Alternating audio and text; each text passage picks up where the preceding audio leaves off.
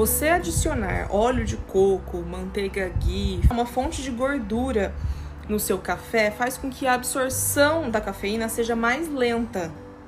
Então não vai dar aquele pico de cafeína nas pessoas que têm esse problema com, a, com o metabolismo muito rápido, de sentir tremor, enfim. É, para pessoas como eu, que metaboliza essa cafeína muito rápido, ela ser absorvida lentamente também vai, vai fazer com que eu, eu obtenha mais é, é, efeitos da cafeína por um tempo um pouquinho maior.